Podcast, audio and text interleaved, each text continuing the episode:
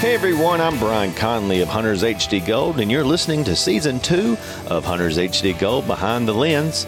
This podcast takes a deep dive into what it takes to be a match director, manufacturer, sponsored shooter, or just an everyday shooter trying to win his or her first major. So sit back and enjoy this episode of Hunters HD Gold Behind the Lens. Welcome back to another episode of Hunter's HD Gold Behind the Lens. Today I'm sitting down with a guy who you may have saw it on my Instagram, decided just to pick me up and take a picture, and it was a great experience. J.R. Crosby, how you doing, brother? Good. How about you? Well, I'm doing a lot better knowing that I wasn't going to die. so I didn't know where that was going at all. But um, Kenzie Fitzpatrick had introduced us, and it was pretty cool because it's one of those things where I meet a lot of interesting people around the shooting sports all the time. And um, we'll get into what you do in a minute that really sparked my interest that it will a lot of people may already know your name from but they don't they'll find out here in a little bit but when did you even get started into shooting what what, what made this interest of shooting for you Oh, growing up hunting as a kid okay where'd you grow up at in Sarasota, Florida. sarasota florida so now when you say growing up at hunting as a kid how old were you Uh, oh, my dad was taking me from just after birth. that's Just- I got my first gun for Christmas when I was four, four and my folks have got me a gun every year for Christmas. Even now, turning thirty, I was I make sure they know that they got to keep that tradition alive. So you get a gun every year They- from santa claus they from Santa Claus. I don't care where it comes from, as long as I get one. that's awesome so what was your first gun It was a little twenty-two cricket single Okay. shot. okay that you had to pull back and you know load single hand and then pull back like the old like Winchester stuff Yes. back in the day. And Yeah. it was- so it's super safe, yeah little tw- tiny thing. I Okay. still have it. do you still I have it still have it. and what was the last gun you got your last or last christmas Uh, last gun I got last Christmas was one of the Thunderstruck 22 Magnums because my dad's a huge 22 Magnum guy. Yeah. And so am I. So I've got a decent collection of like some obscure stuff and 22 Magnums. And he found that, thought was cool. So it's like where, you know, it's two barrels, right revolver fires two rounds at the same time. right complete novelty item. But so cool it's so has pretty it cool. always been 22s pretty much No, it's been a whole range of things. really what Well, was it's it always hunting stuff. 'cause my always dad- hunting stuff okay My dad, my dad's got one AR of all of his guns, and he's got a ton. right And uh, so they're they're more guns are hunting stuff. Than, if it ain't a hunting gun, then they're not interested. So cool so you went hunting at a young age Started at ah, three or four. I probably shot my first hog when I was five or six. Right. And then I think I killed my first deer when I was eight. wow So and first gator and turkey and all probably about the same same time frame. So The- the gator at that Gator. age Oh yeah. in a boat or at night what did that look like as far as how where, where, tell me Mm-hmm. about your first gator hunt So f- we would usually. So my dad ran a big uh, ranch down there for Okay. almost forty years, and we had a lot of cattle. So back then, you could get the private lands tags where you could go in. and If you had one that was like a threat to the cattle, you could shoot 'em with a rifle. You could do whatever daytime. So Mhm. my first one was we had a, little, a water hole in an area called Vic Edwards that had, a, and it was one of the only for that block, and we had a good gator in it right you know, probably we didn't pull them out unless they were probably nine plus, and uh, they were having the heifers were first Kevin heifers and stuff were always in that pasture, so Mhm. we always watched it because they're young moms and that kind of stuff. So right that one had just slid in there and we had to get it out, so we went down there and it's like, "You want to shoot this one?" I'm like, "Yeah, I do." been hooked ever since Ever since, so it's like you know there's a, there's a there's a joke for people that don't live in Florida, but uh, a Florida man. Yes. So you're pretty much the definition of a Florida man. It seems like to the key from what they say, all the good and bad. all the good and bad. Did you um Gator? Let's let's stay on that subject for a Uh-huh. second. Hunting at a young age. Cra- Did you ever have any close encounters with any gators? Yeah, I got bit. Oh my gosh, Let's see here, three times. three! So we we had the private land tags, and we would get so many from the state every year, and we were allowed to take them out. And back then, you would get you know pretty good money for them. You could get anywhere from 15, 20 bucks to fifty dollars a foot. So That's a lot of money. um, yeah, it was a lot. They would take them to a processor, they would skin them out, and they would put a the hide over like a blue light, and Mhm. they'd grade it, grade like one through like four or something like that. And Okay. the better the grade, the more you got because they like the wild hides. Right. Uh, so before everything kind of tanked on that whole business, it was it was pretty popular. So Now you said that the business tanked. yeah, they started. Uh, I don't know if it was farms that got into it. I don't really remember the logistics of it and the Mhm. Mm-hmm. whole story behind it, shipping them overseas and that kind of stuff. But the price per foot went down. Okay. So there was no business side to it. We just started getting rid of them if they were dangerous to like the cattle or right. stuff like that. But when we were when I was younger and we were growing up, they were I say they were you could make a pretty good chunk of change depending on how many tags you got from the state. I think we used to get around eighty. Wow. So, So 80 tags at seven, nine feet average. yeah, we used to average a little over eight. So Eight, we wouldn't okay. take them out unless unless they were at least pushing eight. So you'd get some in the sevens and most were about nine foot, but then you get Mhm. a couple, you know, over 10, Wow. 11. So your dad made pretty much a living off that for a while? Well, and he worked at the ranch at the same time, but Mhm. that was uh, supplementing our income. We did the whole life when we were younger than that. Even we caught hog, wild hogs with uh, you know dogs or traps or however. We just sell Mhm. those alive Right. um, to like hunting preserves and stuff like that, or Right. high fence places. And that was always like a way on the ranch to make a side. It was the side hustle of the Right. '90s and early 2000s. wow. So let me go back to your one of three accidents. what happens when you get bit by an alligator? What is this? Explain that process. you to don't me. listen to your dad, Okay. who knows. This is why you get bit. Or This is why you get bit because he knows okay, more than so you. Instructions number one is listen to Yeah. your parents before you listen to do your this. parents, even though I'm still gator hunting at like 14 years old. right. So probably I don't know if we want to listen to him on that aspect. But when he says that gator's not dead, Yeah. he's probably right. Oh, so you shot him. So I shot him, swim Right. out. We would always just swim out and get him. Whoa, whoa, whoa, on a whoa, hunt. whoa, whoa, whoa, You're going to shoot the gator Yeah. and swim with other gators to go get the gator. Pretty much. We hope there ain't other other ones I there. don't understand this at all. This is way out of my comfort So zone. most of them float. What's bad is Okay. when they whirl and go down, and you gotta go find them with your feet in a shallow like pond out there because you weren't leaving them. We didn't shoot anything that you were gonna. There was no wasting anything like that. So we didn't. Sh- we were. this is at 14. Oh, I started earlier, but yeah, I think the first time was probably around fourteen or fifteen. I was in high school or like a freshman, and uh, Florida man loses leg. yeah, yeah, right on the right where I actually coincidentally have this gator tattoo now on my on my left forearm is where So it bit you first- there. yeah, I reached out to get him. So he was he was you know knocked out essentially from being concussed. Obviously, I Right. shot the high powered rifle, Right. but they got you know such a small like kill zone if you don't like sep- sever the spine or right in the brain. Like, Right. They're unbelievably tough. I mean, it's where they've been around since like what the dinosaurs were here. So Oh, Right. I believe them. So I swam out and reached out, and uh, his foot, you know, he was floating. I grabbed his foot, and when I did, it must have jarred him. I woke him up. He turned around and gave me what my dad would call a love bite, love nip. so he didn't. It's not like a, No. it's not like a snapping turtle. He wasn't letting go. No, he shook for a second and then pff, took off. And then I think I ran on water back to the You bank. ran- you ran. Like Jesus, yeah, back on water. I was not nearly as tough when I got back to the bank as I was when I went in the water. The other side of Jesus walking on the water had Yeah. to do with an It alligator. had to do with an alligator. I was not nearly as tough when I got back to the bank. As my dad's laughing at me, He was being like, "I oh, told you so." Were you bleeding a lot? No, I wasn't bleeding. Just some Okay. scratches. I mean, he, he Okay. just grabbed and like I say he didn't have a lot of fight left in him, but had enough. so before, when then I had to shoot him again and go back out and get him. I was going to say, so you, you went back in to get him went back out crying. and got him. Yeah. wasn't crying because you couldn't Okay. cry around my dad. Okay, that would have been okay. worse than the gator bite. But uh, That's yeah, how we grew up. It was like that. it was like that. Yeah, it was. Yeah, there was no crying. No, no, no, no, no, no, no. You, I went at a funeral, so there was no crying allowed. So, Wow. And that was one time. that was the first time. Uh, Okay. Second time, similar instance. Reached down, grabbed one. He wasn't. He was floated up to the bank, and I was only in you know maybe shin high of water. Mm-hmm. And he turned around and same thing, gave me a, a quick love nip, and then thrashed back off, went back down, but he, he was hurt, so he couldn't stay down very long. So he just had to shoot him again and then swim out and get him again and just hope it went better the second time than it did the first. Was what goes through somebody's mind? Educate me.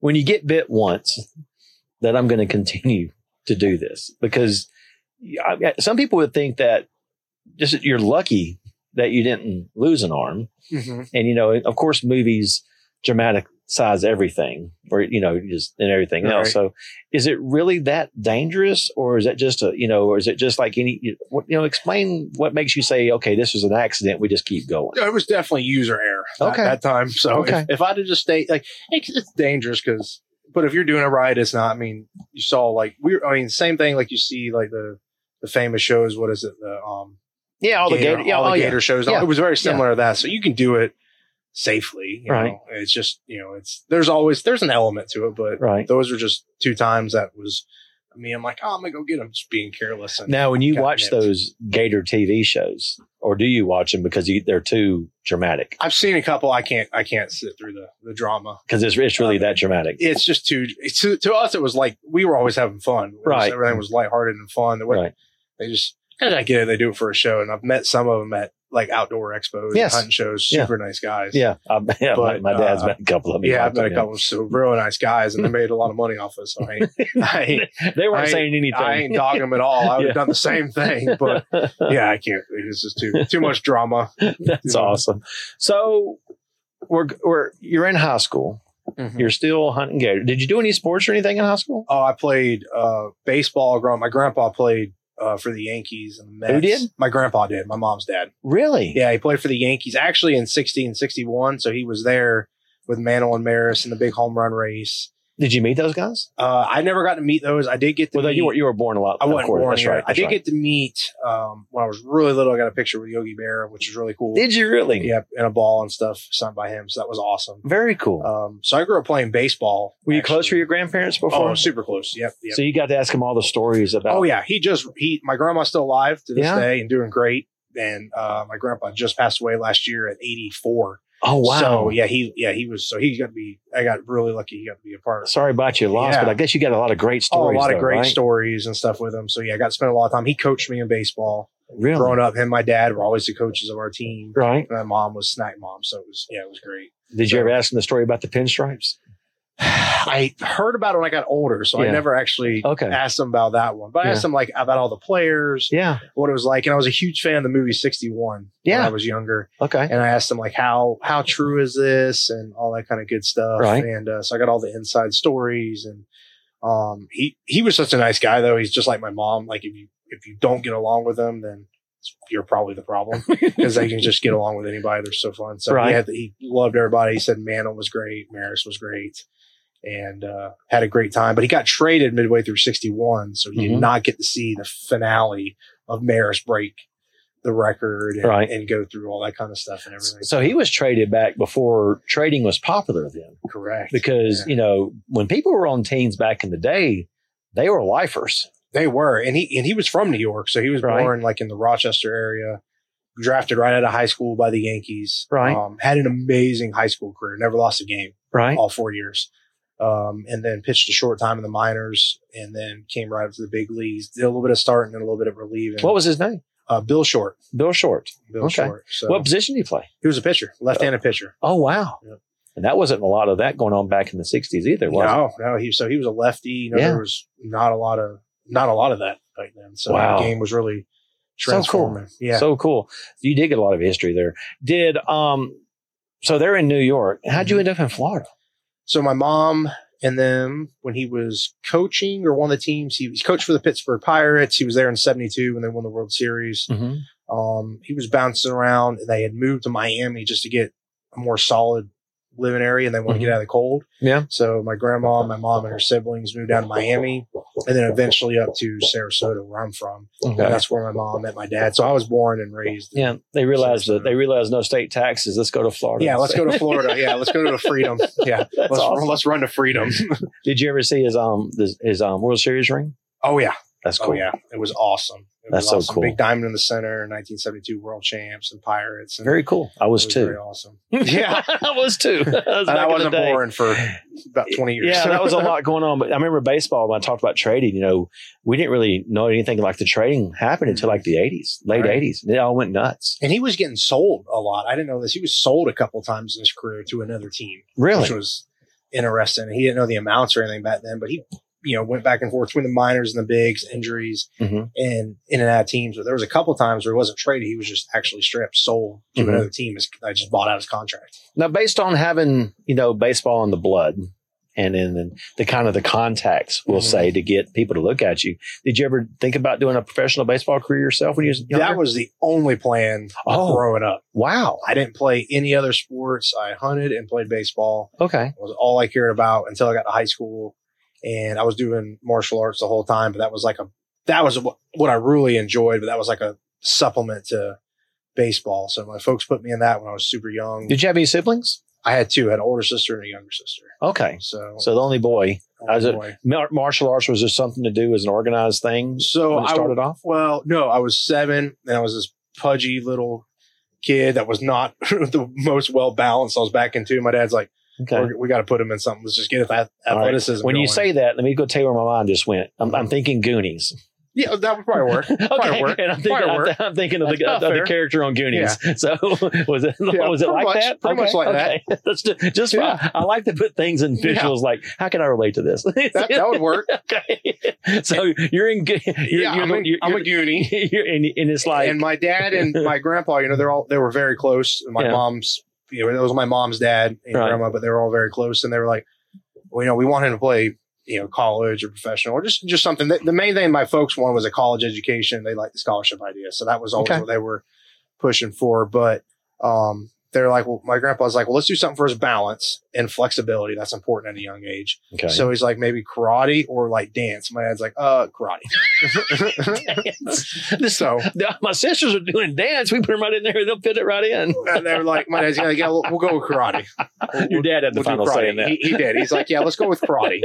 Bill, that's of the two options. nothing So- wrong. With, nothing wrong with dancing. Nothing wrong Just- with it. Just wasn't one. My dad just, just wasn't didn't- the thing. I don't, I don't think he wanted to see me do it. It wasn't the sport. It was just it was priority. It was going to be the level of extent would have been embarrassing. It I still wasn't the can't thing for the dance. Florida man. Yeah, it was not, and I still can't dance, so it would have not been a good career choice. That's awesome. So you did some martial arts in through high school then. yeah, I started at seven in karate and worked my way. Uh, went from karate and then got into wrestling and football in high school. That was the biggest thing. And Okay. weightlifting, and then um, started doing Brazilian jiu jitsu. Started doing about a little bit after I started wrestling, and then uh, started kickboxing. Started mixing in boxing, and then just continued on from there. So When you say, you know, we know there's different types of wrestling and collegiate stuff like that. Were you ever a wrestling fan? uh, like the like, E WWE. Not like the en- entertainment oh, wrestling. yes. growing up, actually, oh, huge, Yeah. Oh. huge growing up. Okay. I thought it was awesome. Oh, it's still awesome today. oh I yeah, love it is. Oh, I'll still That's my watch it. guilty pleasure. I'll That's still why I watch asked. it. but Okay. Growing up, I oh, I loved it. Because back during your days was the independence. You know, there wasn't the WD was there, but there was all these independent territories Right. and stuff going. And my on. dad was a huge wrestling fan nice from like back in the day, Right. and would like travel and see like some of the legends, like Dusty Rhodes Yes. back in the day, yep, and growing up in Florida. yep, they'd all be the Florida. coming in- And Florida was huge for the Yeah. independent side of. it. That's why I asked that question. Yeah. And he rodeoed professionally. So when he was rodeo and he would be like in the PRCA, he'd be in an event and he'd go find the like a local wrestling match and he'd go watch it. Very cool. Now So your father was in rodeo. yep, he rodeoed professionally. Yep. Like- PRCA. He did what uh, does that mean? Uh, that's the pro rodeo something association, cowboy So, association. or not something. riding the bull, No, they had bull riding in PRCA. but it was like roping and stuff like yeah, that. ca- yeah. He team roped bulldog. Uh, he did some saddle bronc and a little bit of bareback. Mhm. Um, PRCA is like if you think like the biggest promotion for like regular rodeo, I would say like all Okay. the different events. Like PBR is the one everybody thinks of now because bull riding's so popular. Yes, it is. But PBR doesn't have anything outside of bull riding, Mhm. so uh, PRCA has all of it. All right. um, team roping, calf roping. Yep. Bull riding has Bull- changed a lot because it used to be when we watched it growing up, you know, they didn't have all these football pads on and everything No. else. And my dad knew Lane Frost and all those guys. Oh, Tough really? Peterman. He traveled around them and stuff, so Right. he knew all those guys. Did you get? Did you ever think about doing that yourself? he they kept me off a horse growing up for that exact reason because they didn't make anything, okay, no money in it. so there was no money Okay, in it. Okay, He was working at the ranch. The reason he went to the ranch where he ended up at was because he could work Monday through Thursday when he started, and then take off every Friday, Saturday, Sunday, so he could do rodeo. So that was what drew him there initially. Is they worked a schedule okay. like that, so he would travel and When they when when they when they kept you out of it, did that make you want it more though? Uh, I didn't really know the expo. So I we went to a few rodeos. I rode some horses there at the ranch and all a little Right, bit, right. but I was they had me so centered on baseball that it was like, Right. eh. and I didn't really know till older that he was keeping me out of it. They was like, Okay. oh, you can't go. Like it was Okay. just not something he pushed me towards any means. And he was like, yeah, I didn't- you know, because he's he's all broken up. He's had I don't know how many surgeries Oh and stuff wow. and all. So it was you know it's a hard life and Right. hard way to make a living. But now of course they make great money. So if you just maybe gave me a shot, I might have been That's so better off. cool. What position in baseball did you play? I was a catcher. Catcher. I was Okay. mainly a catcher. They use the extra backstop there based on your based on your terminology of the word pudgy. Yes. Okay, Yep. yep. fair And enough. so they're like, oh yeah, you're- yeah. The tubby kid's gonna be the catcher. And That's in- how it was. and in football, Football, I played uh, mainly fullback in Okay. high school. That Oh, was my main Lord. position when I got up there. 'cause We had a really good team. my get high the school ball year. and get it to the next first down marker to the end zone. Yeah. And no matter what it Yep, takes, and go lead through 'em. block, leads, lead, lead, leads. That was Right. all we did. And then, uh, then I played all, all over defense. I kind of, you know, fullback was what I was gonna, you know, if I went to college and then ultimately go and play college ball, is I Mhm. took another route, but that's what I would have went for. Right. But I played up and down the D line, stood up at linebacker, and just mixed in a little bit on defense. Did the scholarship thing ever happen in sports for you? Yeah, I had offers, uh, some smaller stuff for baseball, uh, quite a few for football. Okay. Um, some smaller D1 schools. Um, you know, I got offers to walk on at some bigger places. Right. Like, uh, I think it was like Virginia Tech and a few of the bigger places like that. Offers to walk on. Uh, most people would be like, we don't need a fullback. We run a third string tight end. So Right. if you you got to play something else and play special teams, so we're not going to give you a scholarship. Um, but some there's some decent um, Division One schools like um, University of Ohio, I think, and Okay. Charleston Southern, some of the smaller D one schools that had some opportunities to look at. So So through the martial arts, started cutting weight with that, started cutting weight, sure, in high school. Mhm. And, and when did the weightlifting come in? Uh, I started when I was probably 14, Oh, wow. 14 in high school. My dad Okay. and them, they didn't let me lift weights when I was younger because back then there was always that terminology of, oh, you're going to mess up growth joints and all that stuff. So Okay. I started out actually doing um like just you know traditional weightlifting like squat cleans and bench and then I just fell in love with lifting. Okay. So and it's I still do today So every day. when did it click that you wanted to do, you know, more of that as far as like, That hi- as I went through high school. I Okay. just- like I enjoyed baseball and then just the more I got into the wrestling, I really really liked that Mhm. and the more uh you know lifting and stuff I got into, I liked lifting. I really enjoyed football. Started liking it more than baseball probably in high school. Baseball started just trying taking steps down. you had a lot in the funnel. Mhm. What, what came out in the end on the senior year? uh, MMA. I went to MMA. MMA, did so I came. I always loved to train. My parents let me in the off season. It helped me stay in shape and was good for flexibility. Mm-hmm. And I went to a couple tournaments, and one was at like a international martial arts type festival and different things. I did some BJJ con- competitions. Um, did some like continuous sparring, they called it, like uh, kickboxing style hmm and s- won some divisions and did well. And I get invited by a friend of mine. He's like, "Hey, there's a there's like this pro am day um, up in Orlando at a gym that's called the Jungle. There, that's a real famous gym led by some UFC guys. Okay. And I'm like, "What's that?" And he's like, oh, "You just sh- show up and they just evaluate you, and it's a chance to get a Beat the pro shit- contract. Beat the shit out of you and see where pretty you're much going to beat the be. shit out of you and see if you take it." exactly. So- It's- it's- I- I've heard stories like that's why I kind of knew that was where it was going. and back then this is when you could go pro with like without a contract without anything like just essentially like a promoter could be like hey you want to fight right. okay yeah come on in so there was very you know mma was you know was big but nothing like it is now so the sanctions weren't there the Yeah. licensing and that kind of stuff um so i go to this day my folks have to drive me because i hadn't even driven that far before i think i was 17 Oh. or just turned I just turned 18 um going in my senior year and I was like, "Can I go to this?" And they're like, "Sure." A Florida man. So, yeah, they're like, "Fine." So, and they're like, "Can we go watch?" I'm like, "No, you got to drop me off. You can't you can't walk me in. You, they're going to you- laugh at me." You, oh, yeah. Okay. They're going to okay. laugh at me. You got to drop Okay. me off." And I'm like, my, I had an uncle that was Orlando PD at the time Okay. and my dad was a deputy, you know, back at home too. So Right. I'm like, "Just go hang out with Uncle Gary, leave, and leave me be, and I'll call y'all when I'm done. She's So calling, she's calling back from the hospital or the gym. the gym, but I could have went to both, either one, because Tell me about your first experience walking in, and it's eight, eight, 17, 18 years yeah, old. I just turned 18. So they let me sign. I gave them my license, and they're like, "Okay, you don't need a you know adult supervision." They're like, "And you had to be 18 anyway." I don't think they would even let me done it. right. Um, and the lady's like, "I'm signing it," and she's like, "You're sure?" She actually said, "Are you Pretty sure?" much like, "Are you sure?" And I'm like, "Yeah, I'm here." So oh might my as well. I'm goodness. like, what's the worst going to happen? I'm gonna get my ass whooped. So I'm like, that's happened plenty of times in my life. It Probably Right. will again. So I'm like, let's find out. So, um, went in. There was a bunch of guys, like all these guys warming up and all jacked looking and you know bouncing around. And I'm like, all right. All right. Paint me a picture of where you were at physically. So physically, I was in. I was good. I was kind of was pretty naturally strong. Okay. Um, Were, growing were you up- were, were you cut or were you, were you were you a shock to Uh, somebody? I was probably like not about the same height I am now. I stopped Okay. growing like 18. It was weird. My height wise, I just I'm about six, a little over six one. Right. So pushing six, like six one. you, did change. this, you did this to your parents again. You started working out at 14. That's what happened. Yeah, exactly. It was their fault. I'm sure that's what they'll claim to this day because they don't listen to anything modern. Like whatever they learned in the 70s and 80s is I still don't know true to this anything day, about no that matter what. history. I'm just kidding. So. Oh, that's it's 100 percent true though. So you nailed it. They'll argue that probably this day. Like, oh, if you just waited till you're 16, you've probably been 6'3". I'm like, I, I don't think it works that way.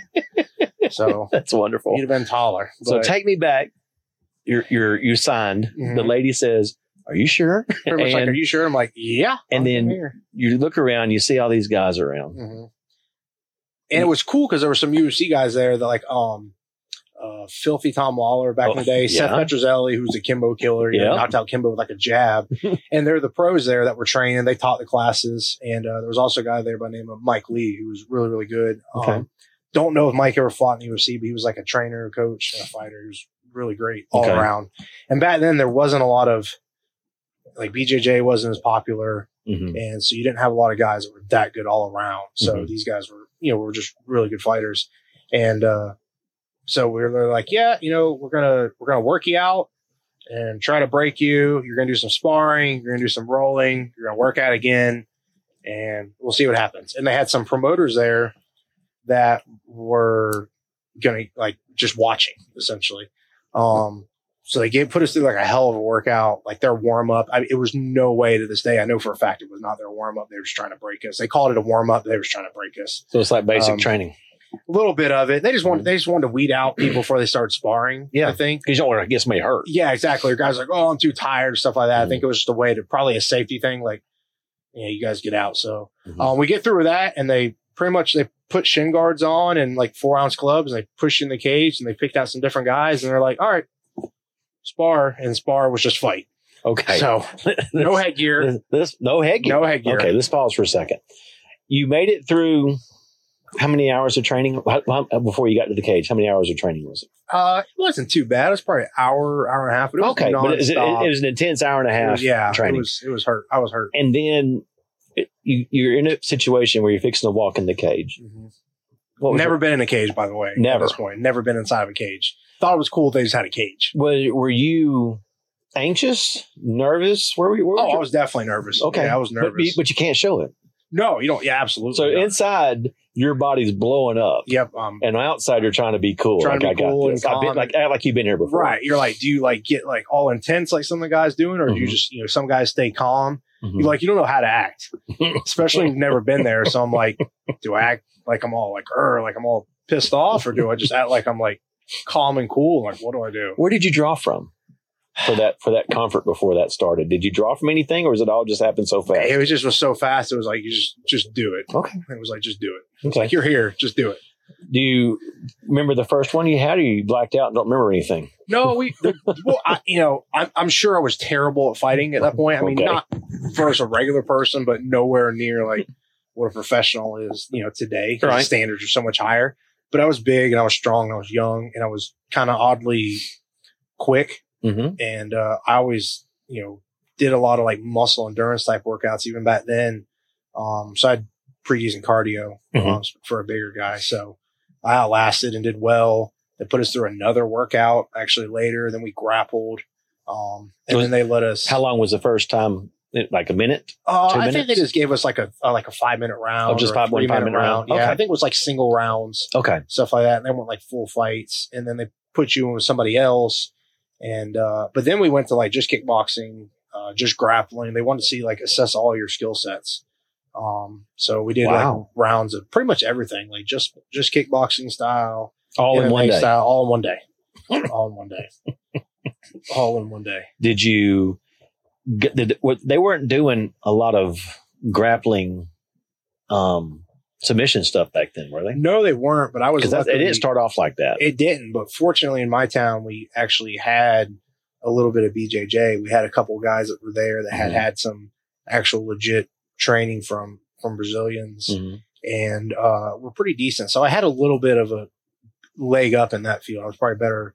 I was definitely the striking's always been my thing Mhm. um, because that's just where I think the entertainment's at Right. the jujitsu was important, and I had advantage. I think more in the jujitsu especially at that time that I did at the Right. at the striking. So Well, let's take a quick break on this one of our sponsors because I want to get into when you got into more, sh- you know, shooting with a pistol, not even competition yet, and then discuss more of where your, your future looks like with what you're doing in mixed martial arts. all right, All right. Sounds good. One minute from our sponsors. This week's podcast is brought to you by Kana Gold. Kana Gold is a premier lifestyle brand for those who work hard and play harder. There are many hemp companies out there that get lost in the crowd, but Kana Gold sets the gold standard with its premier line of products. When traveling all around with a magical mystery tour to different matches, I travel around with di- lots of different flavors, including pink grapefruit, candy apple, and vanilla cherry. Make sure to stop by and get some for yourself. They are all zero calories, zero sugar, use organic hemp and are THC and CBD free.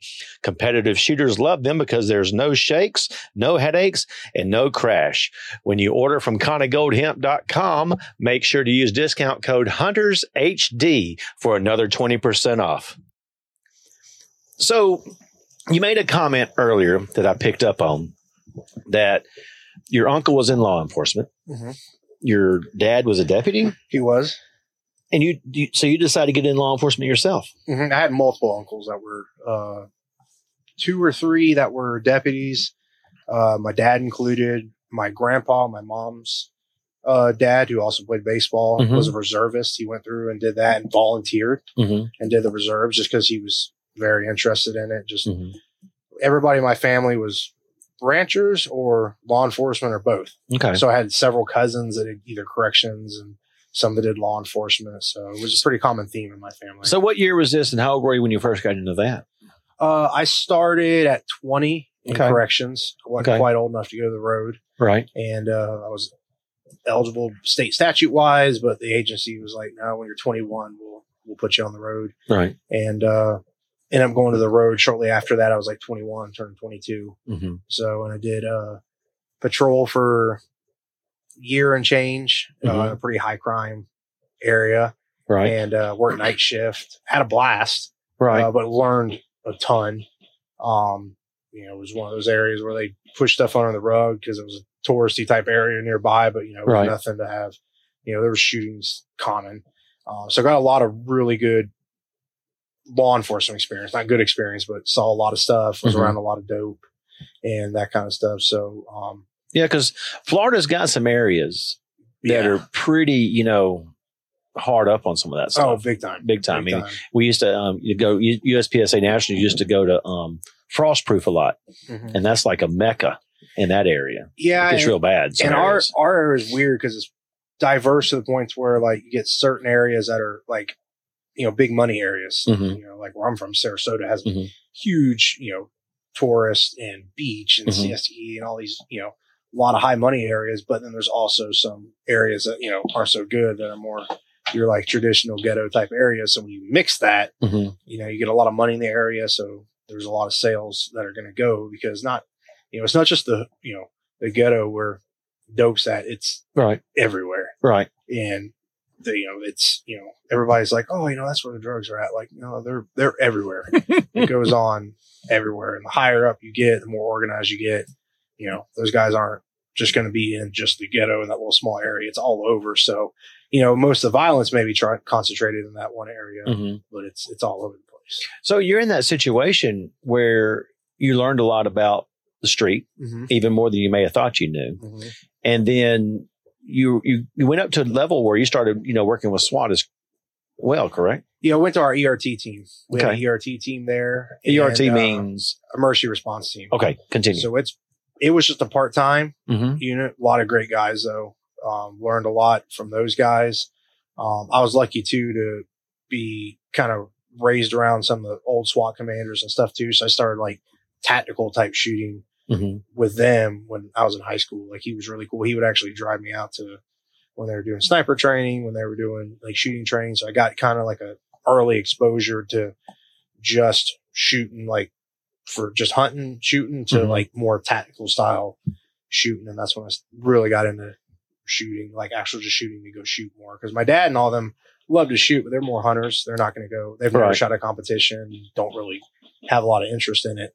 Um, but that's where I was like, this is just fun just to go shoot. So I'd go all Right. the time on the ranch growing up by myself. I had my own little berm my dad built me, Mm-hmm. so I was always out there shooting all the time. So Did you ever, you know, you didn't know about the shooting sports back then at this time, correct? No, no, Okay. I didn't know anything. So going through your law enforcement days, how far did you go into this? How deep did it get for you? uh, still there.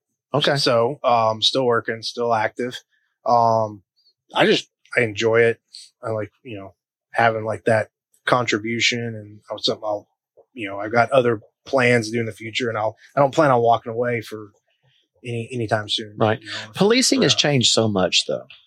hugely. And- Even in my time frame. Yeah, because you know when COVID happened, you know, yes, Florida was a little bit more strict on crime, but when you're around and you're hearing about other cities that aren't getting the support of a good governor or a good mayor or anything, Yeah. We have a great one. Yeah, you Florida. do, you DeSantis. and um, and you're in that situation where you see things going down, and I'm when I talk down, I mean like going down quickly, Oh, like yeah. you know, you're getting dressed sometimes, and you could be the next Instagram star, and not a good way. You know, and that happened to me. I mean, Did it there's- really? There's you can Google, you can Google the articles. They're not the first one's not true. I can tell you, but Okay, Um, there was one um, where they had accused me of being, you know, racist. I, I'd made a traffic stop on a on a vehicle because it fit the exact description, leaving an area of a shooting that had just occurred, okay, and we're giving commands for the driver to get out. Well, he wouldn't get out, right, and we have a very specific vehicle, very specific area, and a very specific time, and it was all in that. And this vehicle speeding already, so I already have a legal reason to stop him, but right, we had plenty on the pretext because he's leaving the area and I was going to that area to check. right. Um, so it's like, mm, okay, this is this is not one we're just going to walk up and see because there's a good chance you know our shooter's in there. So we do the traffic stop. You by yourself? I was initially, and then Okay. a couple of my partners. As soon as I, 'cause I, when I did the traffic stop, I called out the description and said possibly related to the, you know, what was I think back then we called it like a signal thirty three, which is a shooting. I Yeah. said suspect from earlier. So I had back then. I most of the time I was there had really great zone partners. Yes. and, and up in that area was such a high concentration of, you know, violence and more crime. We had a lot of guys close in, so they Mhm. got there quick. Um, so when we were calling him out, he wouldn't get out. So we eventually pull him out at gunpoint, and you know we got accused of being you know racist for pulling him out at gunpoint. They had their cameras on, ca- cell phone cameras and stuff like that on as well, or was they being? uh, they started at first, and that's one of the things we were yelling. We were like, "When you see your hands, like now, right, you know." And um, we never found out if he was actually involved in the shooting. He could have been. We didn't Mhm. find a firearm. The shooting never really went anywhere because up Mhm. there, no one really wanted to talk to us. Mhm. Uh, no one was hit, so everybody just kind of washed it under the rug. They wouldn't help us out, so you know, Mhm. it kind of ran to a dead end. So we don't know if he was involved or not. Mhm. But you know, we're we're accused of all this, and uh, about a couple weeks prior, there just been a big article um because myself and literally the two same deputies that were there um had pulled a elderly female out of a burning house okay, and got fire you know like uh my partner that was with me you know she got it was like her second day oh and man, just mm, just went right in no no care she was awesome stood right at the edge um i actually went in through a window couldn't get through the couldn't get, got through the smoke found a door but i couldn't get through the door it was too hot so i went back out the window we found a side door because the lady's daughter was there who was this lady was elderly so her daughter was like middle aged already Mhm. and she's like, My mom's in there. We don't know where. So we're just asking her, Where was she last? Because the house is already fully engulfed. So, you know, you don't have time to clear. So we're just hoping she's in one of those. And we finally got the side door open, could see her. And I went and got her and started dragging. And we actually drug her out. And uh, um, so I had to be transported for like, sm- you know, carbon monoxide inhalation, was just sick, but I ended up being fine. Just a few little, you know, ash marks and stuff dropped Mhm. on me. I've been um, bit by an alligator. There's- I'll be all right. Yeah. I tell you what, that was the worst sore throat of my life, though. Really? Oh my gosh! Yeah, Okay. from that smoke and all it was. Oh, it was terrible, and eyes How long burned that- for forever. How long did that last? Uh, I don't know how long. I went in the window and wasn't there very long because, like I said, you could you had to get out, so I was in Right. and out pretty quick. I have no idea how long. I mean, it felt like an eternity, but it was probably a Wow. matter of ten seconds. I was in there because I went through her bedroom. We thought she was there, and she wasn't. What Mhm. happened is she'd made it out to the hallway and was trying to get out. and She'd collapsed from the smoke. So, So I've never heard anybody tell me about a sore throat after smoking elation like that. So that's yeah, it was really weird. It was that's uh, it was my throat was really sore. You know, my Mhm. skin was itchy, and there was a few spots I was you know kind of somewhat burnt, but not really. Mhm. But it was coincidentally enough, my cousin, who's a fireman down there, was the first fire truck on scene. oh so wow. he's putting out the fire. And when the adrenaline wore down, I realized how much carbon monoxide I kind of went down. I got lightheaded and I pretty much didn't faint all the way out, but I was pretty much out. Mhm. Uh, he was like, he's like, I look over.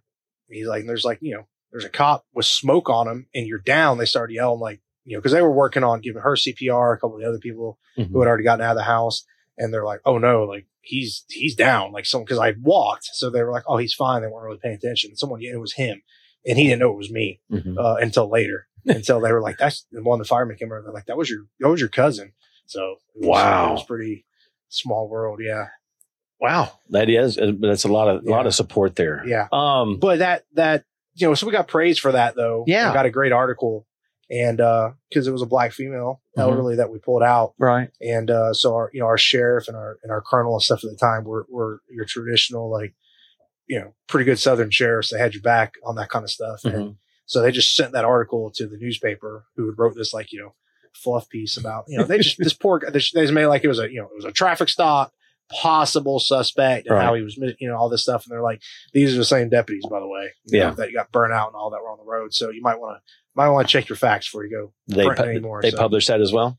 I they didn't publish this. They didn't publish a follow up. No, See? of course they Never never, do. do. They Never never do. Never But did. they shut up about it. There was def- there wasn't even an internal you know, investigation. there's so many things happening because of social media and stuff like that. Have you ever been in a situation where you've pulled over the quote unquote sovereign citizen? yes, yes. You I know, have.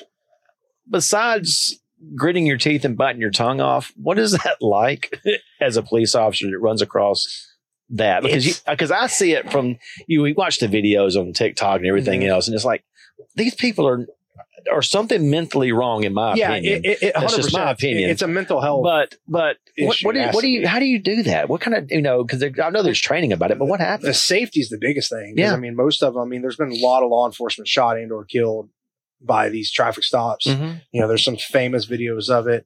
Um, you know, you try to just like not erupt it, and I was a lot better at that. You know, later in my career, of course, I went in the detective bureau pretty quick, so Mhm. I wasn't in the patrol side very fast. But the few times that I was in those traffic stops, and we had another one here lately um, at my agency that we were helping out another um, that was similar to that. And it was the first time I'd seen that in years when we were talking about it. But it was Mhm. like you just kind of try to keep it calm because there, there's you're not going to win that argument. You're not going to convince them in five minutes that their Okay. beliefs are wrong. So you just, you try to keep it calm and you do the best you can. You know, if you got to, you know, if they won't roll down the window, they won't comply. You got to make them comply. You just you got to get more units there, do as safe as you can, but you got to make them comply one way or another Mhm. you can't just be like, oh no, you know, see ya, you know, because we've seen like we had one that uh, you know, didn't have a tag. you know, Okay. and he said, you know, I didn't, you know, he's like, I don't adhere to your laws, so you Mhm. can't enforce them on me. We're like, yes, we can. when that first happens, do you have that moment of like, oh God, here we yeah, go? yeah, yeah, you're you're confused. You're Yeah. like, What do you mean? I'm Okay. what? You're like, oh man, that's like this is real because you know you see you see you, know, you get some training about it, Yeah. and and when was it first, really big when it when I was first in happens patrol, to you, you're right. there were some high profile shootings and stuff that happened when I was in patrol, so we got some training on it. Mhm. but you're like, oh man, like seriously? Mm-hmm. Does- do- does sometimes you just want to go, I'm not, I'm not dealing with this today. I'm Yeah, going yeah. back to the car. You want you, you want to? You're just, just like this just isn't this isn't worth like I'm This trying. isn't worth the I'm tag. trying to make it to Chick Fil A before they close. You had to fly by me speeding without a tag. without a tag in a car that looks like it's already been in like three accidents. I don't know what's going on. I have to stop you.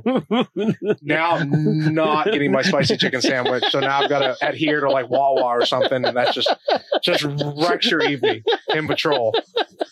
That's that was always my. Of course, I'm s- obsessed with food, so I I don't know love it. That's if a that's great, everybody, but that was me. I'm like, that's damn, Oh, a great, that's a great description of what I wanted to hear. What it was like. yeah. So that's so great. crap, man. Here we go.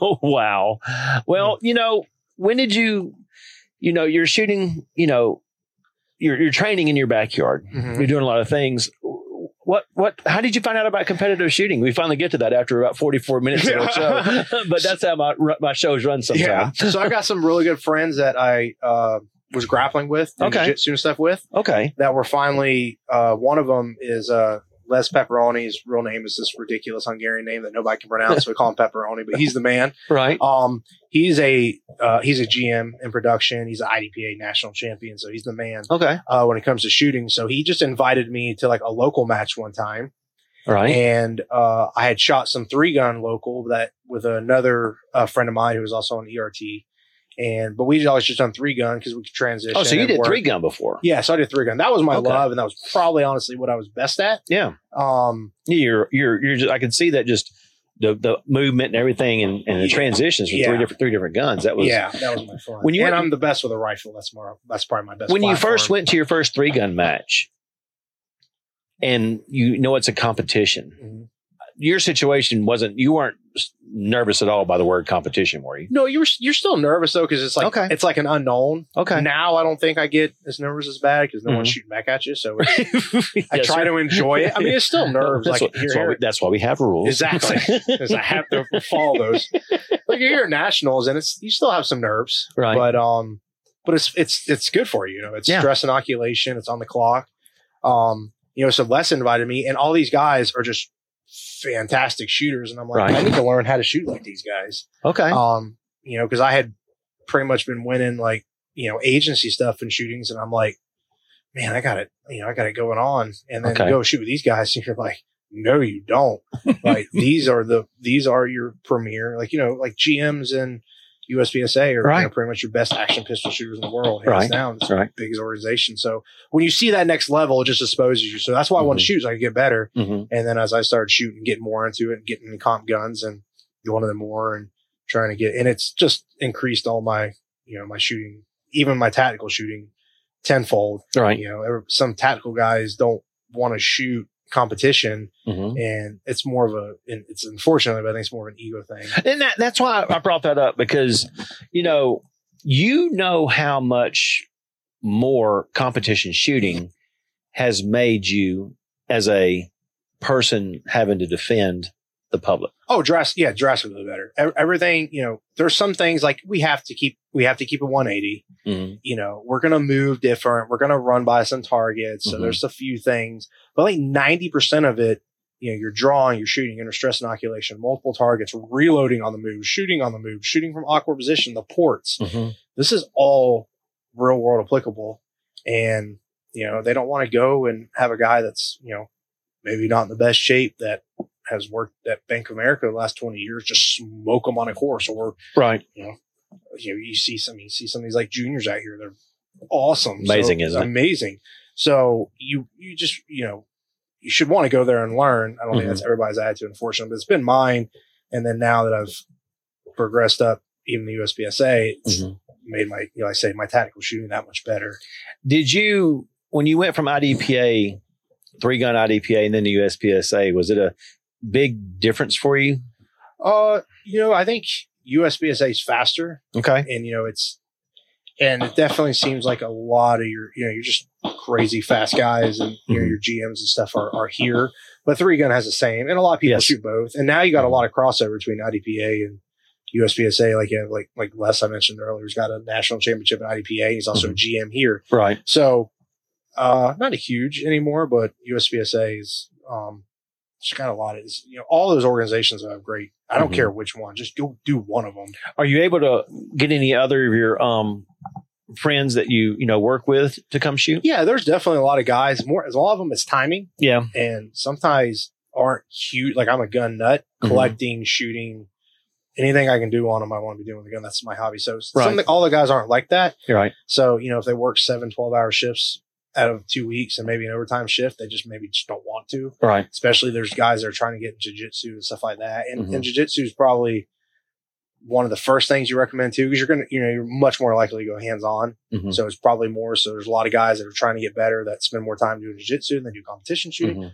Plus, you know, if if you're doing it on your own dime, Right. God, we're not, you know, law enforcement's not getting paid very well. Right. So, No, that, I- I get that too. Um, have you done any training with any instructors in the shooting world? uh, Oh yeah, I've done a bunch, uh, a lot of different guys. My favorite's probably uh, been my friend uh, Dave Benton Boone. Um, he's one of the you know CI contractors from Benghazi. Mm-hmm. Um, just super super humble guy. Um, you know he's been through Benghazi years in the military, Mhm. years as a CIA contractor. Um, he's he was one of my instructors, and um, yeah, he's and I went to his class, and you know like I say spent my whole time Mm-hmm. and money going to his class because uh, really, really like his. He's humble. He asks questions, even to students, and I think that's why he's so good at it. But he's Mm-hmm. Right. also for the defensive mindset. He's also like a, he's got his black belt in BJJ too, so he's very well diverse because um, that's one of the big things in the like the defensive world. He's got guys that can really shoot, but like what's their background? Mm-hmm. You know, military, law enforcement. You know, you, you can be a great instructor having never shot a round, defending yourself. But if you're getting higher, a lot of those guys like him just know little nuances that military law enforcement might pick up on that someone Right. who's never used around to defend themselves may. And same thing with like if you don't train jujitsu or any kind of hand to hand stuff, Mm-hmm. and you're like you know, you're a self defense instructor, you're really not because you're much more likely to go hands on. Different things happen Mhm. with a gun, especially close quarters. So I, I like going to guys like him who have Mhm. are very well diverse and will blend jujitsu, tactical shooting. He shot some competition and he Mhm. blends all of it and meshes it all together. So Very I think cool. that's the best instructors. What's your goals for the shooting sports? Uh, definitely GM here next. Okay. And what do you what, So- what division you shooting in? Uh, shooting an A right now. What, uh, class Sorry, A. What, Class what, A. What, what kind of gun do you shoot? Uh, What division? Uh, I'm shooting a little bit of everything. I'm Okay. shooting uh, some um, unclassified in most. mm-hmm. Um, so I got to spend some more time shooting competition, which I have this You shooting year, which open has or been limited this weekend? Shooting limited, this Limited. weekend. Okay. limited this weekend. But uh, PCC is probably my best is with a rifle. Right. Um, but I want to get better at all of them. I'll eventually go to open, but I like shooting what I carry. Right. Um, so the gun that I shoot in competition is either the exact same gun or an identical gun, just like for shooting forty this weekend, as opposed to nine that I carry every day. That So- brings up a great question because you're shooting the gun that you like to carry. Did you have an issue with the equipment when, Uh, when, when when you first came over? Like, yeah, because uh, because that's a big thing a lot of people talk about because we want you know there's divisions for this divisions for that rules for this rules for that and so many people f- just want to shoot what they got and use what equipment they got Right. without having to invest a lot what did that look like for you I think you can like you can take any of the GMs out here and talk about oh they have race guns this and that or any of the even even a really you know even A class shooters here B class any, any of our shooters is great shooters in all the divisions and they can take a stock you know Glock 19 or a you know a 300 something dollar entry level striker fire and still shoot phenomenal right so but they kind of get to the capabilities where they can outshoot that gun maybe a little bit so I think that's so I started off just shooting my Glock 19 Mhm. that I carried for a backup and at work and uh, loved it. Then just started shooting some other stuff and kind of got to the 2011 platform and Oh, nice. realized I'm like, okay, yeah, this is the single action trigger. and, you know, if you take care of them, you get training on it, you can, they're utterly reliable too. So I've Right. now switched to like all my carry guns, all my work guns are all 2011 are they really platform. Mhm. good deal So that's why I like shooting limited right or two gun or productions. I shoot the exact same gun that I, that I carry. and while you're doing all this you're still moving forward with your mma career MMA and my PhD or, or my doctorate. What? doing both. why did we not So- talk about this earlier doctor did It's not. what It's not as sexy. no You- it's you- sexy as yeah, hell it means you got bought brains it. too Yeah. what the hell Well, some because it's in criminal justice. It's not. It's not microbiology. you know i get it but still that's a lot of schooling yeah, I did my bachelor's criminal justice. Um, first one from a family to go and graduate college was a big deal. I And just then assumed we talked about college. You dropped out, went and shot things. I didn't So, know. I didn't I- know you went in. I there. thought about it. I didn't know. The only reason I stayed in The- oh, college, believe it or not, Florida man's got brains. believe it or not, the college came up because of MMA. I was either Okay. doing military or law Okay. enforcement. I wanted to keep doing MMA. I loved it and invest and Okay. train. And I'm like, if I go in the military at six, eight years, maybe I'll do it later, but I'll just go be a cop and I can still do MMA and all the and all that. So I went Okay. to college because of that. right. And I did my bachelor's and I'm like, man, I want to go work, um, you know, advance my law enforcement career. Okay. So I took a stab at a master's. Well, everybody's telling me they're like, hey, you know, you need to be diverse. We're going to teach you legal. We're going to teach you all this kind of stuff. So if you want to work your way up, you know, whether it's federal, s- you know, local as you're progressing up through the chain of command, whatever, might be a good idea to divers- diversify a little bit. So I went into business. So I did my MBA. Okay. So did that. Um, got my MBA and I was that was like 2018. I was done. I'm like, all right, I'm set, done. I got my master's, I'm good. And then just like this bug, and it was like, you know, I'm like, I had this idea where I'm like, you know, what am I gonna do when I get older? What if I Mhm. get hurt? What if I'm gonna retire? When my body's beat up? Mm-hmm. Um, because I tr- I've treated it like an amusement park my entire life. so I'm like, you know, and I di- and I did pretty well in college, much better than I ever did in high school. Like I wasn't Okay. a great high school student, was Mhm. never a great student. I was just okay. My folks stayed on me, but I didn't like school.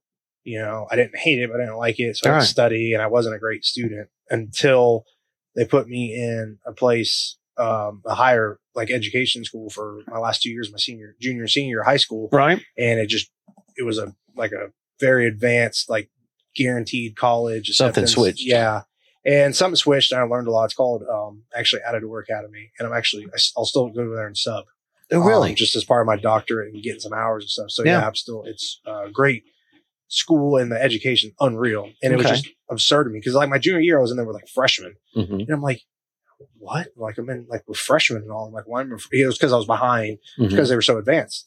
Um, so that really helped me jump into where my bachelor's was pretty easy. Mhm. The master's was difficult. I didn't have business experience, but I figured it out.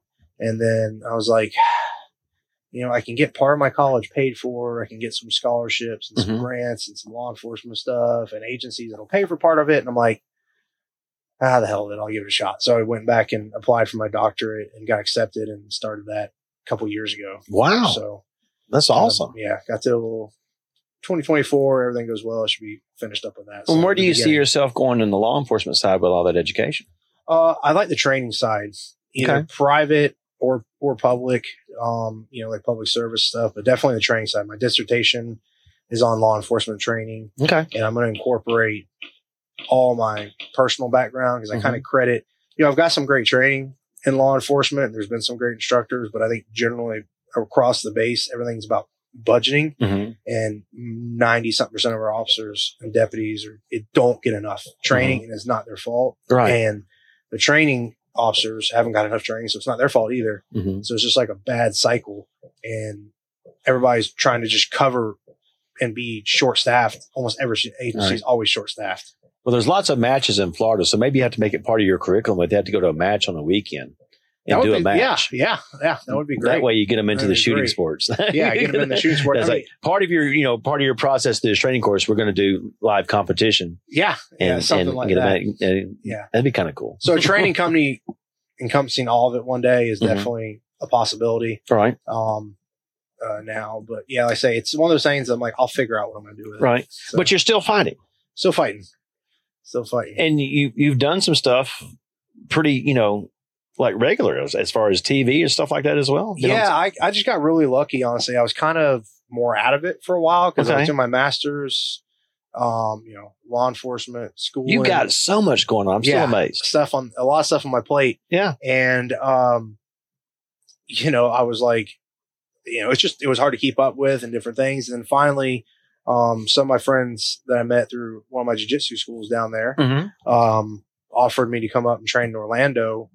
Um, pretty much as a punching bag for for Jacare Souza, for Ronaldo Souza. So Oh my gosh. he uh they're like i'm like i'm like yeah i like you know i get there's professional mma and you're, you're supposed to be good and all that but i'm like that's another level man Okay. i mean this is jacare souza he's probably in my opinion i believe he's won adcc no gi and ibjjf worlds in a gi so there's Mhm. not i don't know if there's anybody else or not many people that have done that so he's one of the best grapplers if not the best overall All right. no gi and gi grappler this could have ever lived. And he's also got plenty of knockouts. He's got super heavy hands. Trust me, I've been on the receiving end of them. and Have you uh, ever been knocked out? not cold, cold. Uh, like my last fight, I got my hand broke. Uh, could not block this big, giant, strong dude that was on top of me. So I was definitely stunned pretty good. I was never out. Mhm. Um, You ever been choked out? I have been choked out multiple times. Oh, now let me ask So- you a question because I, I I- I see it a lot. It's it's like what you see more in, in matches finished now more than anything. What is it like when you wake up from being choked out? Super lightheaded is Okay. typically what I feel like. Or you don't know what just happened because you're choked out and you're trying to fight through. And I'm been choked enough that I'm pretty comfortable there and I'm trying to get out of position. so which is That's not what I not a wanted to good hear. thing, which is No, not what you want to hear. no, it's not. So but it's true. And you're like probably too comfortable when someone's got you deep and you're like Yeah. and you, I'm all about tapping. I Oh, okay. hate guys that, don't want to I tap. was going to ask that question. I hate that. That's just Okay. dumbest mentality ever. Uh, if you're caught, I you're don't- caught. I don't tap. Like well, you're stupid. Okay, like you're there. You're there to learn Right. and and progress, and you're never going to do that. And if you're not going with guys who can tap you once in a while, then you Right. need to find better guys to go with so you can learn something. Okay. Um, so fortunately, I got plenty of guys around me that black belt or not, they are stupendously good grapplers. Right. Some are better than me in a gi, some are a little bit better in no gi. Right. So you can there's ways to improve. Um, some are really good heel hookers, some are really good different Mhm. stuff. So you can always have stuff to work, um, no matter how good you get. And uh, but yeah, so we're going up there with Jacare, and uh, they brought in some Brazilian guys, and uh, my coach Kaká Lima, who you got to look up. The guy's a madman. Um, he runs our gym down there in Sarasota. We have Shooter Box Sarasota, which Shooter Box is the original gym, one of the original old school MMA gyms Right. out of Brazil. Right. Uh, Charles the Bronx and a lot of the big UFC guys still train at the gym in Wow. Brazil. So, Mhm. you know, Wanderlei Silva, a lot of heroes have trained there and Mhm. legends in the MMA world. So my coach luckily had trained there, had fought professionally out of there. So he's an amazing coach. Um, fist right black belt, BJJ, great Muay Thai, the whole deal. So Mhm. I just got lucky and met these guys. And I didn't really have a lot of training around me that was that high a level. Mhm. So when you get around that high level, it just makes you better.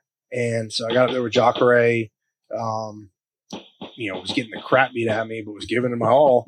and then one day they're like, yeah, you know, you can spar. And I just, you know, went the entire time and, um, you know, took some mates, took some big licks. I remember a front kick he hit me with. I thought my spine was out of my body. Um, like I was like, I was just like, like he knocked the wind out of me on my feet. I didn't know that was possible. And I'm like, Wow. I can't breathe right now. but I was like, it was such a cool opportunity. And I was a fan of his. I'd watched him on TV, Right. um, you know, for years. That was like, I, they can kill me. I don't care. Like, I'm just going to keep training. and I made it all the way through. And, you know, Coach Destaki, who's from Brazil, was there just there to train him for that last fight. And that was Jacare's last UFC fight where his arm, shoulder popped out of his Yeah. face. And, um, so it was so cool being a part of that. And like, you know, and they, they call me, uh, which is why they call me, that's why they, where the Aquaman name came from. is Okay. Because none of these guys can speak very good English. and I just had tattoos and long hair. So they started calling me Aquaman. And Yeah. then when you hang out with them and they're kind of a close knit group and they let a gringo hang out with them, they know you're crazy. So that's where Right. Loco Aquaman came from. Okay. Um, just because none of the guys speak. They think people think there's some kind of like cool name. And my buddy's like, oh yeah, it's because you, you know, you got cold cardio and drive people in deep water. It was Right. not. It was because the Brazilian guys could not speak English hardly. Right. They just nicknamed me that.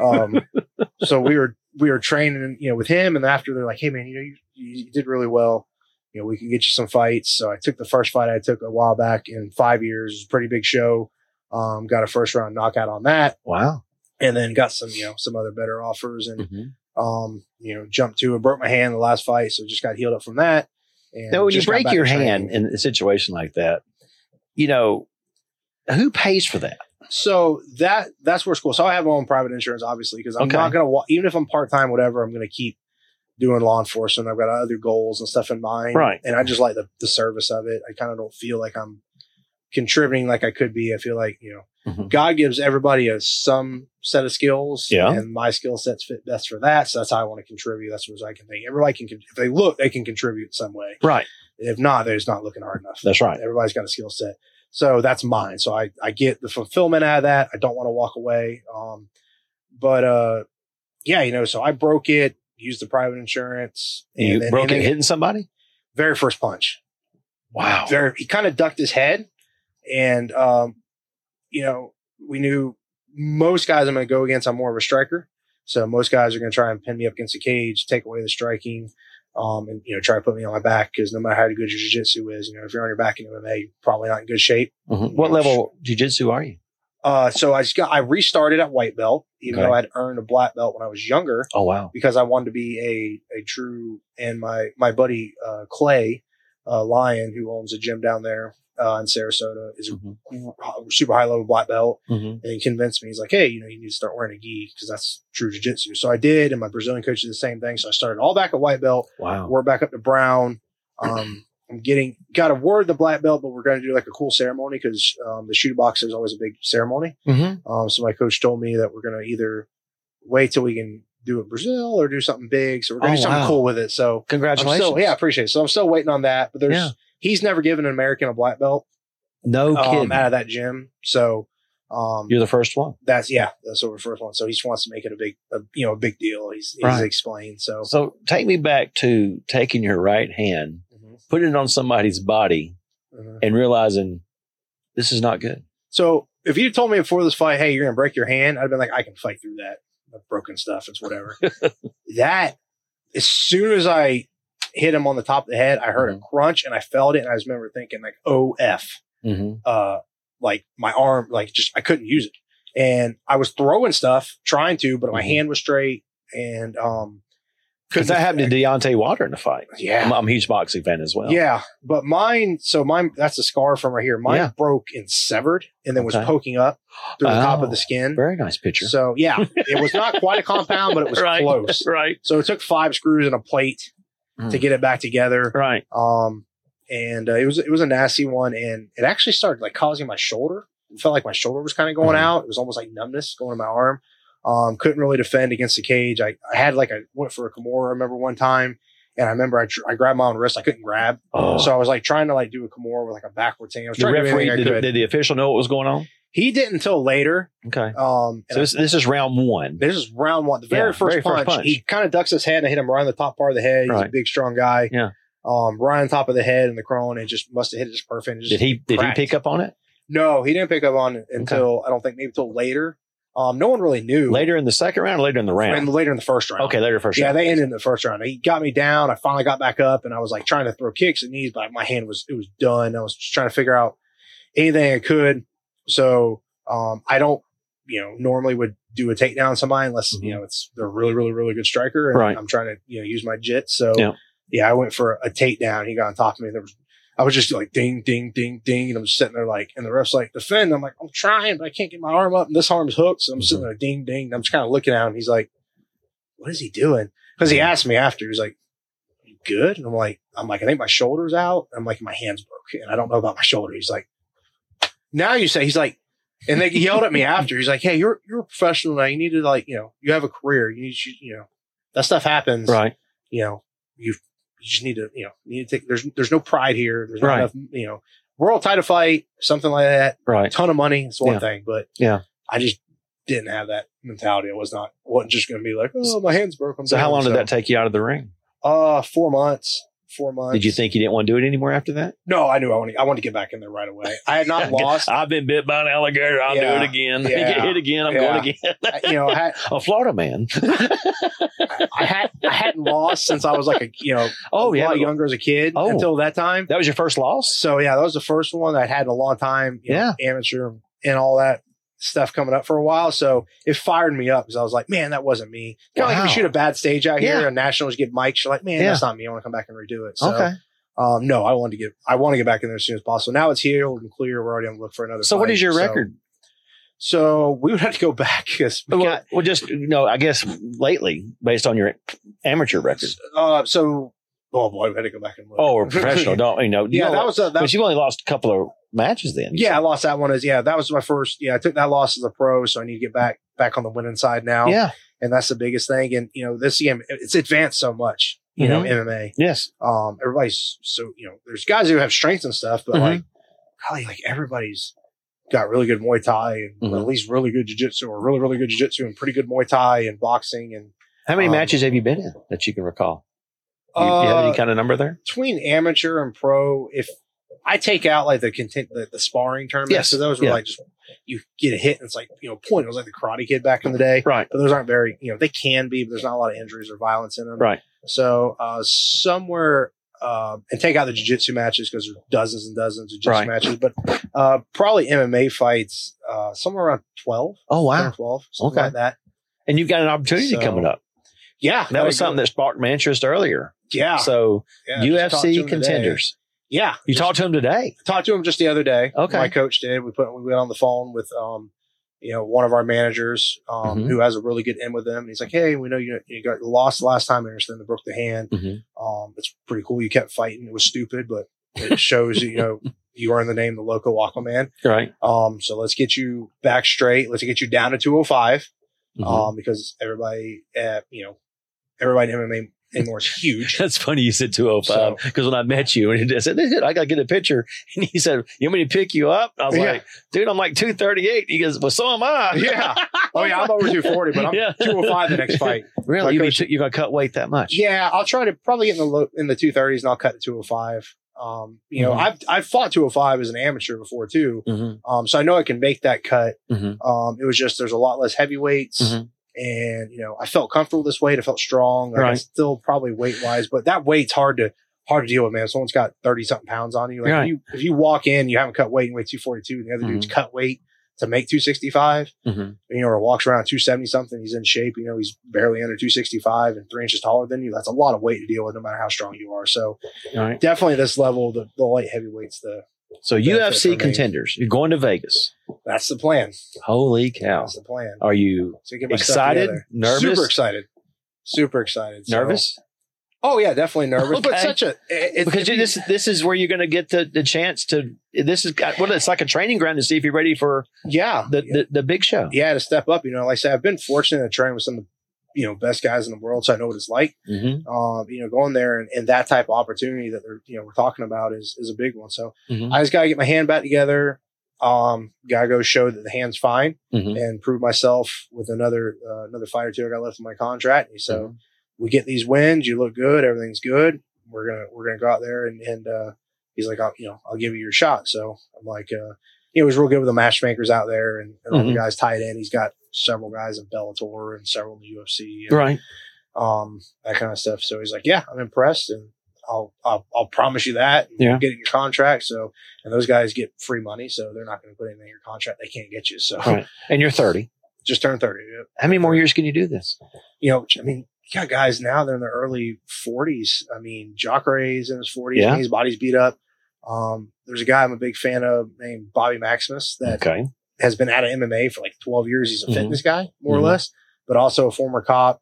Um, you know, single dad. Got a really cool story. He's got a great you know fitness book. He's went back and fought at the UFC Mhm. um, on the show on the Ultimate Fighter at like 42 years old. And I mean, he lost, but he did phenomenal. so you want to do this um, for a while, as long as you your body's going to allow it. Yeah, see how the long the body allows it. See Mhm. where life goes. Um, if I get that opportunity to get somewhere like the you know UFC, Bellator, PFL, Mm-hmm. Yeah. Mm-hmm. um, you know those can age you real quick, like too. Those guys are you know any MMA fight can, but those fights definitely can. So Mhm. they'll definitely probably be step by step basis, Wow. and then just go from there and see what happens. you know, because uh, the entertainment wrestling is pulling out of a lot of those. Mhm. They're, that's where they're getting some of their their um yeah, their work from now. Ronda, Cain Yeah. Velasquez. And do- do- do- would- If somebody ever approached you about doing the entertainment side of wrestling, would you consider that? for the money those guys make, I know. absolutely. Okay. Okay. That's where I was going. Because Okay. all I'm thinking is like, well, there's a ranch in Colorado where I can hunt for every fall and Yeah. get elk tags, private state tags. So I exactly. can hunt elk every year without going in the draw. So right. uh, yeah, you'd be be crazy not to that amount of money. You can do so much for you know yourself and family. I'm just and curious. all that Yeah. kind I'm of just curious if stuff. that's something ever, you So- know, Oh yeah, I'm, I would. Yeah, you have an 100%. agent that works around that kind of stuff. Uh, we have an MMA manager that Okay. I use through my coach. Um, Okay. I fully, I don't, you know, managers are managers, Mhm. um, but my coach I fully trust. So, and he's been around the game a lot longer. He was Charles the Bronx's like first actual MMA coach. Oh, wow. Charles was up and coming. He, you know, trained the same gym as Mhm. Wanderlei Silva and all these guys and Jacare. I mean, the guy's coaching Jacare Souza. So Mm-hmm. if you're getting if you're getting literally being asked by Jacare Souza, can you come help me with MMA Mhm. Jiu Jitsu? That's all I need to know. Are you watching the shows when they come on TV on, on pay per views all the time to see what's going on in the industry, or do you kind of stay out of it till you get there? Because you I like doing it. okay? Uh, I'll watch some of my friends. I'll try Mhm. to watch to learn, but it's kind of since it's more it's a profession now. Yes, I know. That's why I asked Uh, that question. I don't have it as much as the entertainment. I Yeah. Mm-hmm. watch more HGTV than uh, that, probably believe it or not, and the cooking channel. Than I probably do UFC. Are you a cook? What's that? Are you I a try to be. I try to be. I try Nice. to be. nice. So I try to be. So You got so. when you live by yourself, I you met, a, gotta do I, it. I, I met a lot of people, and they've got little. You know, they got a small funnel with a lot of stuff in it. Your funnel is huge. You're doing so much. I got a short attention span. I got to bounce around. and it's like, That's oh, just- so that's all let, me, my let me excuse. Mm-hmm. pull this out this week and do this. and you made time for USPSA Nationals. Yeah. Oh yeah. And, I'm, and I'll be here next weekend for You, shooting got, you shoot production. PCC or Shooting production. shooting I'm production? gonna be one of those weirdos who shoot production. okay. So That's I'm going nothing to wrong with focus that. on PCC. Well, next people say, couple people say years. you know I've heard people say that you shoot PCC, you're cheating anyway. Yeah, but, But exactly. you said you like rifle, I do, So- and I'm going to shoot it probably the next couple years pretty hardcore, especially the way the matches are laid out. Like right? PCCs with open next year, I don't shoot open, Right. so that makes it a good opportunity to spend the year. So Right. um, this year I've just been shooting my Kerrigan a lot, so I'm like, ah, I'll just I'll shoot some production. So you just took a couple weeks off from the force. No, I'm going back and uh, doing a couple days. Uh, believe it or not, and uh, it's a long drive. Yeah, it is. But, I've, drove, I've, drove, uh, I've driven a lot. It's also hunting season, so I Yeah. got to conserve my time. I can be away. right. Um, and it's not too bad of a drive. So I shoot up Right. here, shoot back, shoot back up, shoot back down. I'm gonna It have to make saves some time for December. I'm, I've got a hunt planned I've at already, Triple I've, Forks. I've already made, already Okay. made a plan for that. When you said Okay. hunting, yeah, it's I'm already in. Yeah. I'll figure out a way. So, that's so, cool. That's Yeah. so cool. Yeah. Well, man, thank you so much for sitting down with me Yeah, today no because problem. when I, when Kenzie introduced me to you, and I was like going, "Oh, "This guy's huge," and I was like, "He does, does fighting." I was like, "Oh, I've got a lot to talk about," and to be able to sit down with you today to be able to fulfill that, you know. Mission of mine to be able to talk to you about this kind of stuff. Thank you so much. Uh-huh. I I love, yeah, I love you. Thanks for letting me use the glasses too. Man, 'cause you're I, am pretty sure I got a couple other al- extra alphas I wouldn't have got with that Oh. bright sun. 'cause nice, nice. Those things adjust, and I'm like, this is amazing. Well, I I'm appreciate like, it. yeah, this. I'm like right in the sun. I'm used to using like the old ballistic glasses. and- Mhm. I've done a lot Expensive by ones. meeting, um, by doing demo days. I've met a lot of nice people because of that. Mhm. Just to meet people that do my guilty pleasures on the side Uh-huh. weekends when I'm not at matches or during the Yeah. week. It's pretty cool to meet somebody like you and what you're into. 'cause Well, it's- even my Instagram, amazing. even though it's not like nothing like some of my buddies who've Right. got you know six and seven, eight figure followers. Right. Like I don't do anything that I don't put up anything that I don't really right, actually like. Like even if you know the money, I've always said like if I get lucky and get these opportunities, right. it's still got to be stuff that like you know I don't want to you know sell out. What is your So- Instagram so people can find you? Uh, just J.R. Crosby, J.R. J. Crosby. J. Dot R. Dot, and then Crosby, C R Crosby. O S B Y. And it Sweet. should pop right up. You're on Instagram So, and everything else. Huh? Just, Just Instagram. I Instagram. never Okay. had it until I got more serious about MMA Okay. a few years ago. and wanted Because to that's try and part get of the, some you got to have a sponsors. storyline. You do, and you want to try and get sponsors. You know, you and- think it's not, you you think know. it's not like WWE, but UFC wants that storyline just as well. yeah. And I was on a student stipend, you know, for a while in between, so I pretty much took the year off to focus that first year of my doctorate. So Mhm. the sponsorship money was very helpful of Very doing cool. that. So Very I needed cool. to needed to learn that. So I don't have anything else, just just Instagram. So for the next 10 years, I always ask people what's next for you, but it looks like you got, you go, you got your doctorate, you got training, you got the, the force, you got this MMA career, UFC thing that may just bloom into something. Yeah. Yeah. Does it, you know, that could be, that could turn into a big money thing, couldn't it? Yeah, yeah, I could. I mean, I would- I would like it to. Wow. I've got passions for all of it, but I enjoy doing all of it. And uh, you know, I don't have one that I like so much better than the other that Mm-hmm. would take away. I kind of enjoy all of it. So I'm like, you only live once. I'm How do you gonna handle all of it. disappointment if something doesn't work out? Uh, I've when I was younger, I took it really hard. I was like a win or nothing type. And now with MMA and shooting, you you, you know how good. Like when, once you get to the the highest points, like you know nationals, USPSA is like the highest in pistol shooting. I feel Mhm. like so you get to be around that. You, Mhm. know, you get to MMA, you get to be around UFC and Bellator guys and all these PFL guys that are just incredible. You see how good everybody is, Mhm. and it- it- you know MMA is like USPSA, like you know one s- you know one Charlie instead of Alpha at a 25 yard swinger could be in, and two seconds on this stage and Mhm. one Charlie on this stage and oh this mixed in you know can, is the difference of like nationals or like 10th place Mhm. and MMA can be the difference of being a world champ or never getting off the prelims. I mean, just these little nuances. So Mhm. now if I fail, I just try to learn from it because I know how good you have to be.